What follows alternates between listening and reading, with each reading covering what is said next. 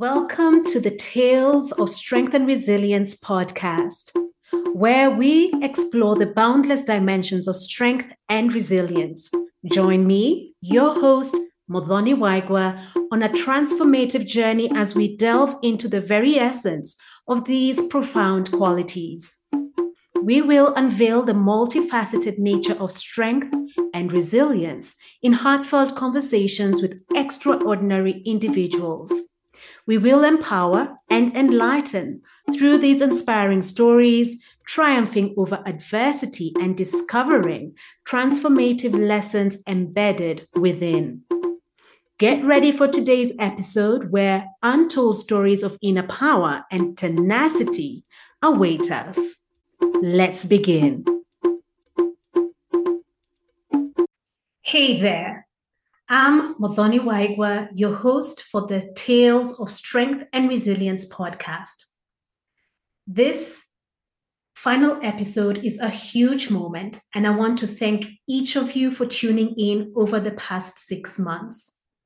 If you're just joining us, welcome aboard.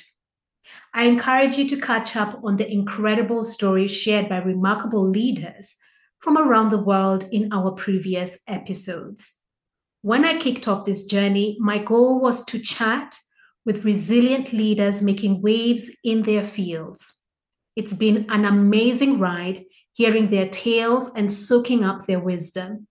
Take Primrose Katena from Ghana, for instance. She highlighted how tapping into the wisdom of those around us can be a game changer.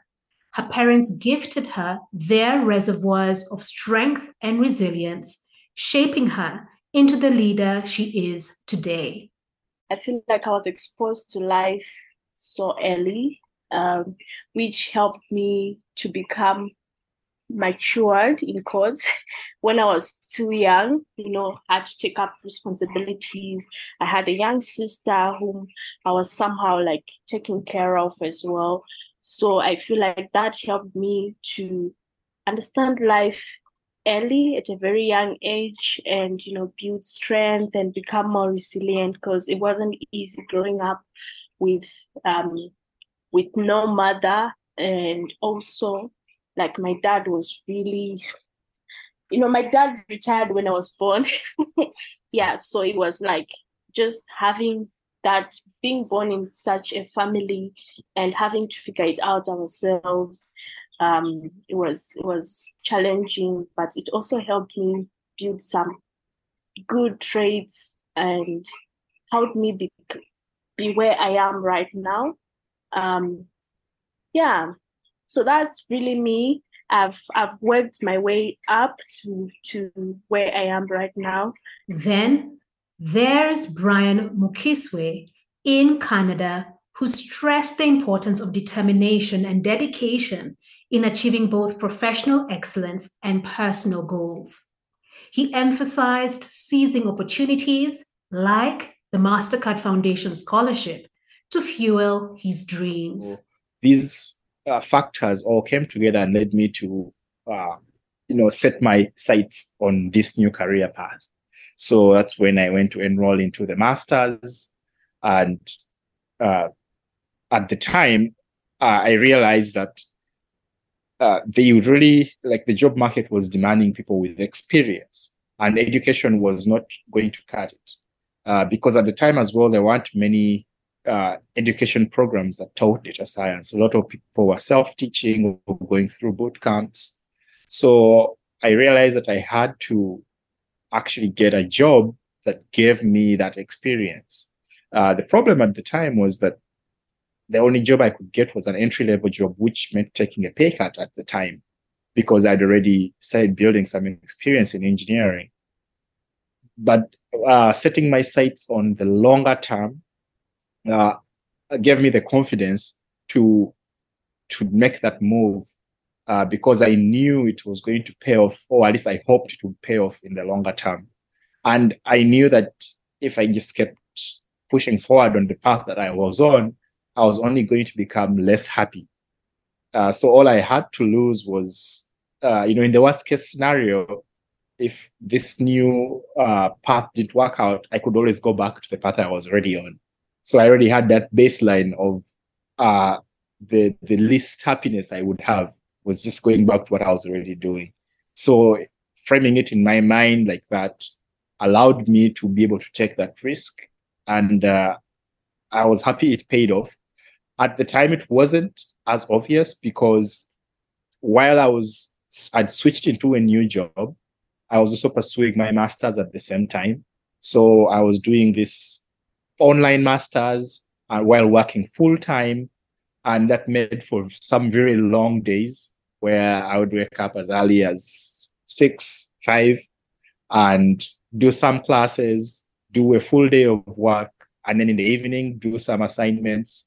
And at some point, you know, doing that every day, even on weekends, just makes you feel like, is it worth it? Ask yourself, is this worth it? There are people who are just, you know, uh, going to work and then getting some rest in the evening. And then also, I always look back and say, a master is not required.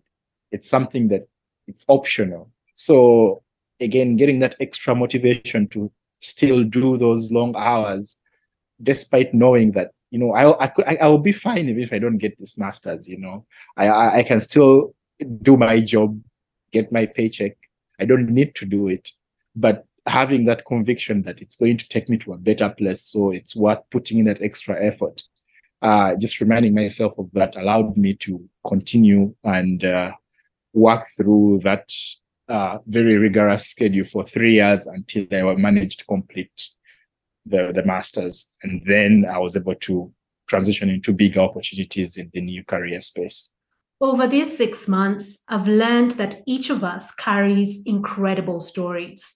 These stories are laced with strength and resilience born from challenges or the milestones set by those around us. Life does not waste a thing. Even in moments of doubt or uncertainty, we discover more about ourselves, realizing our potential exceeds our current circumstances. That's when we tap into our inner strength, seeking advice or help, propelling us to apply for that scholarship, push our startup ideas further, or step up in our jobs. 2023 has stretched me thin. I feel like a tent pole pushed to its limits. Celebrating a decade in business was monumental, yet it signaled the need for our business to pivot, which has been exhausting and challenging. And I've battled the urge to throw in the towel. But witnessing our business thrive for 10 years bolstered my determination to navigate this transition. What lies ahead in the next decade? It's a thrilling thought. I'm bubbling with excitement because I know there's a lot more ahead of me than behind. The conclusion of the Baobab Summit 2023 tackled the theme Here, Now, Onwards, the power of imagination.